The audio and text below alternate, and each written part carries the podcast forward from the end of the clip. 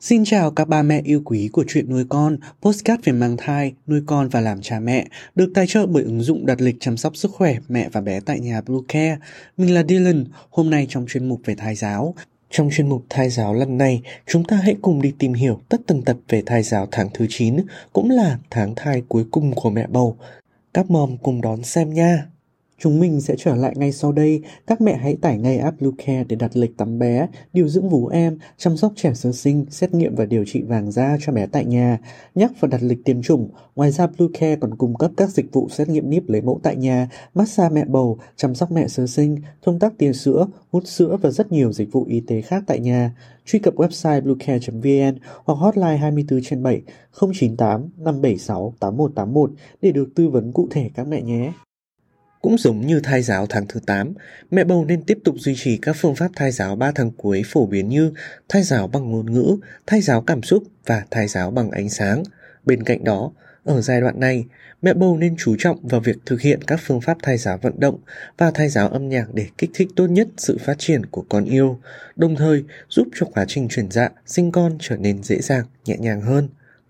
Thai giáo vận động Cùng với việc sinh nở sắp đến gần, mẹ bầu sẽ gặp phải một loạt những thay đổi như bụng tụt xuống xương chậu, tim phổi chịu áp lực, khó thở dạng nhẹ.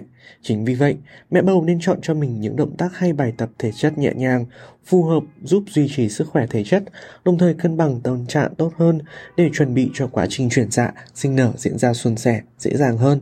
Thai giáo âm nhạc Nhạc bầu tháng cuối không chỉ giúp tăng cường khả năng ghi nhớ của con yêu mà còn giúp mẹ bầu duy trì cảm xúc tích cực, cân bằng tâm trạng ổn định, giảm bớt những lo lắng, áp lực khi ngày sinh cận kề. Mẹ bầu có thể chọn cho mình nhạc thai giáo tháng thứ 9 là những bản nhạc vui tươi. Mẹ bầu có thể chọn cho mình nhạc thai giáo tháng thứ 9 là những bản nhạc vui tươi hay những bản nhạc không lời có âm điệu du dương, nhẹ nhàng giúp mẹ thư giãn, thoải mái mẹ cũng nên nghe đi nghe lại nhiều lần, giúp tối ưu vùng não bộ ghi nhớ của con yêu. Lúc chào đời, con yêu được nghe bản nhạc quen thuộc sẽ giúp con cảm thấy an toàn, bình an và yên tâm.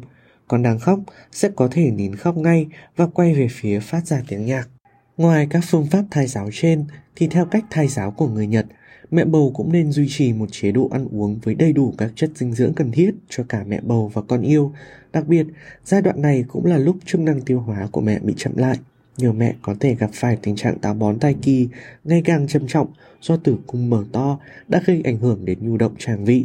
Vậy nên, việc bổ sung chất xơ và các loại rau quả chứa nhiều chất xơ và khẩu phần ăn hàng ngày là đặc biệt cần thiết trong việc kích thích nhu động tràng vị để đề phòng và giảm hiện tượng táo bón và các vấn đề đường tiêu hóa. Cảm ơn ba mẹ đã lắng nghe hết postcard. Cùng chờ đón những bản postcard thú vị khác đến từ chuyên mục thai giáo ba mẹ nhé. Xin chào và hẹn gặp lại.